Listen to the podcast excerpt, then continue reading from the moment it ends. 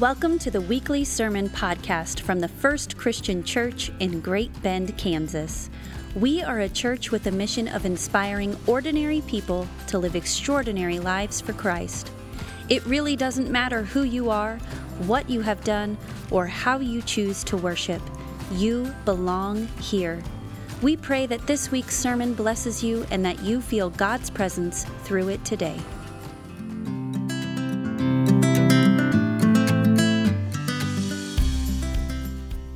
Today we are in week three of our sermon series called Scandalous, where what we're doing is wrestling with some of those strange stories in the Bible to see how they actually have the ability to transform us while at the same time causing us to squirm in our seats.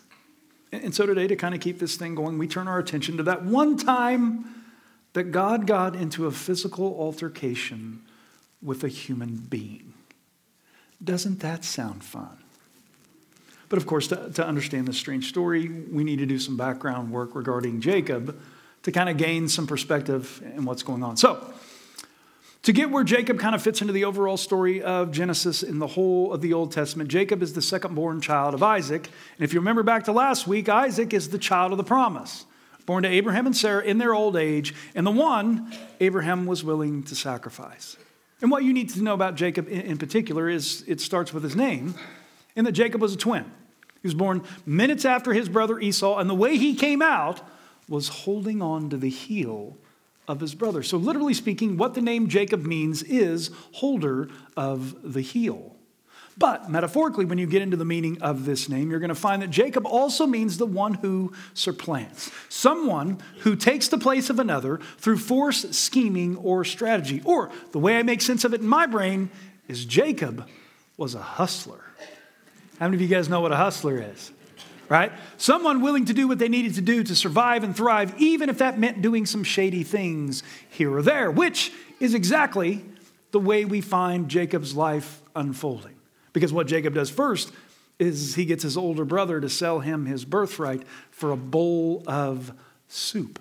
And what a birthright is in the ancient world, it's a huge deal. Is when a father died, the way the inheritance works is that 70 to 90% of the wealth would go to the older son to take care of the rest of the family, and then the rest would go to the younger son. And so, what Jacob, the hustler, gets his brother to do is to sell his inheritance for a bowl of lentil soup. Any of you guys had lentil soup that tasted that good before? I mean, it, it could have been chili or something like that. Maybe we talk about it then. But lentil soup, oh my gosh. Then, when it comes to his father and the time of blessing, what we find in Genesis 27 is we find Jacob, with the help of his uh, mom, Rebecca, tricking and deceiving his father so that he is the one who gets blessed. Or he pretends to be his brother Esau, putting on a costume and everything, and Jacob is, in the end, is the one who ends up receiving this blessing which of course it sends Esau uh, over the edge. He just lost all this inheritance, right? And he's so angry that his mother, their mother, ends up sending Jacob to her brother Laban's house just to keep Jacob alive. And then what happens is Jacob goes to live with his uncle Laban. Is after Laban first deceived Jacob, or after Laban pulls a Jacob on Jacob, right? You get the pun there. And what he does is he gives him his older daughter Leah instead of Rachel, the, the girl that he was promised.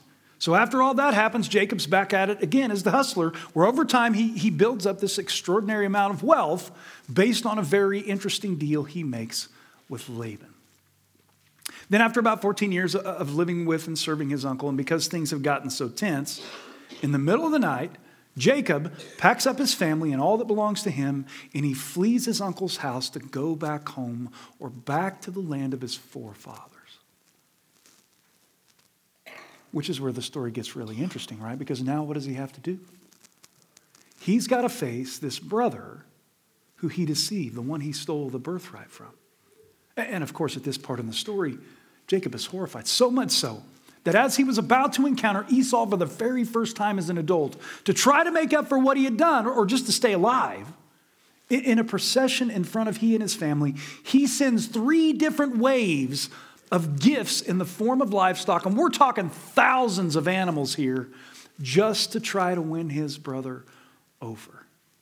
And then on top of that, to play it safe, is as he is sending these extravagant gifts, hoping to win his brother over, he also takes his two wives and 11 children to a safe place so that if something does end up happening to him, that Esau doesn't receive these gifts, his wife and kids will be able to get away. So this is a dark and scary place for Jacob. He doesn't know what he's going to do next. But then it seems, as soon as he gets his wife and kids to a safe place, and as he's walking there in the middle of the dark, you know, thinking about what the next day is going to bring, because he's got to meet Esau, that's when this craziness happens. Or from out of nowhere, this happens. It says, Jacob was left alone, and a man wrestled with him until daybreak. No, you guys don't find that funny? Just out of nowhere, a wrestling match breaks out. Yeah, so all of a sudden Jacob is attacked. Just it just where does it come from? We don't know. And the picture I have in my head when I read this story, which comes from watching way too much wrestling as a kid, is under the cover of darkness, I see this man running out from behind a tree and clotheslining Jacob and slamming him to the ground. Or, you guys don't find that funny? No, no, no WWE wrestling fans in here? I'm gonna have to come up with a better metaphor then. All right. And then, like with every WWE cage match I've ever watched, I picture these two men going at it for hours and hours, back and forth, back and forth, both of them getting the other to a two count, but, but neither one of them is able to win the match. And after they continue to do this for hours and hours, um, and no one gets the upper hand, that's at the point in the fight where the other guy figures out he's not going to be able to win, so he starts to play dirty. When the man saw that he did not prevail against Jacob, he struck him on the hip socket, and Jacob's hip was put out of joint as he wrestled with him. Or in an attempt to end these things, this man hits Jacob on the hip with a decisive blow. Maybe an elbow drop from the top rope. Maybe he pulls the chair out. I don't know what he does, but whatever he does is serious because his hip is out of socket. So you, you would think at this point, given the injury that Jacob has just received, that this, this match is over. This other guy has won. And yet, even though Jacob is seriously injured, we find that Jacob won't give up. Because when the man says, Let me go, for the day is breaking, Jacob said, I will not let you go. Or I picture Jacob on the ground because of his injury, just holding this guy in a headlock, holding on for dear life. Which then gets even stranger. I don't even know if that's possible, but it does. Because the reason Jacob won't let this man go is not because he's trying to win, he wants to be blessed. How many times have you gotten to a wrestling match and the end goal was to get blessed? Anybody? Oh, it's kind of a strange thing, right? Then Jacob said, I will not let you go unless you bless me. I will not let you go unless you bless me. Or after these two men have been going back and forth all night, what seems to happen right before the sun is about to come up is they strike up a conversation about blessings and names. In that after Jacob asks for this blessing, this man asks Jacob, What's your name? And then, strangely, after Jacob tells him his name, this man goes on to do this. He says, You shall no longer be called Jacob, but Israel, for you have striven or wrestled with God and with humans and have prevailed. No longer shall you be called Jacob, but Israel, for you have striven with God and humans and prevailed. Or into the midst of this WWE match that is going on here, this man decides to rename Jacob Israel. And what Israel means is to wrestle with God, which is very, very strange at this point in the story. Why would who renames people in the middle of wrestling matches? But nonetheless, that's what's going on. Yet, we're still not done. Because then Jacob asked him, well, well, tell me your name. Please tell me your name. But instead of giving him his name, this unknown man finally gives Jacob what he wants. And there he blessed him. And there he blessed him. And with that, it's like Jacob lets go. And as the sun is coming up, this strange man just walks away. And then, and then all of a sudden, just when you thought it couldn't get any stranger, the twist happens. And that we learn that apparently Jacob was not just wrestling some unknown man for, for no reason in the middle of the night. No, we find out that Jacob spent the night wrestling, being renamed, and blessed by the creator of the universe. And the reason we know this is because at the very end of this story, which is the twist, Jacob does this. So Jacob called the place Peniel, saying, For I have seen God face to face, and yet my life is preserved. Yeah, after all of that craziness, we find out in the end that Jacob was not just wrestling a mere mortal. No, Jacob was going toe to toe with the creator of the universe.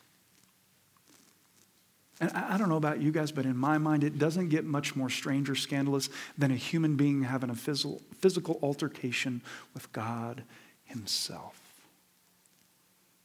Which then begs the question, right? Well, what in, wor- what in the world is going on here? What is the meaning of this particular teaching? Well, the way I see it is that what this event does is it gives us a kind of metaphorical picture regarding the relationship that existed between God and his chosen people, the Israelites. In that, just like Jacob wrestled with God, what you're going to find when you read the rest of Israel's history in the Old Testament is not a relationship where everything is always warm and fuzzy and everything always works out according to a nice, neat little process, but instead the kind of wrestling match going on between God and his people.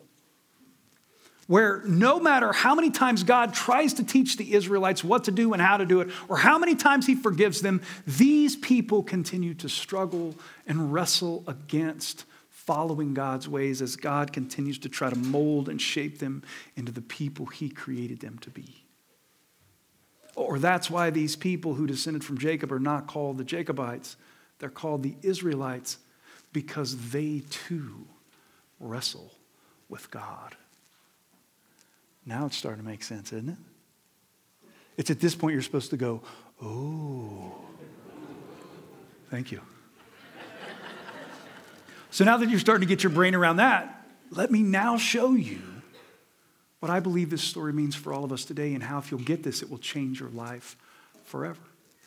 So, there is this popular notion in Christianity today that tells us that if we just do everything right, you know, follow the rules, all the commands, then what's going to happen to us is we'll grow closer to God, deeper in our faith, and everything is going to work out. Or another way to think about this logic is Christianity is kind of like a five step process, in that if we'll just do these five specific things, then everything else is going to fall into place. Or our lives are going to look something like this.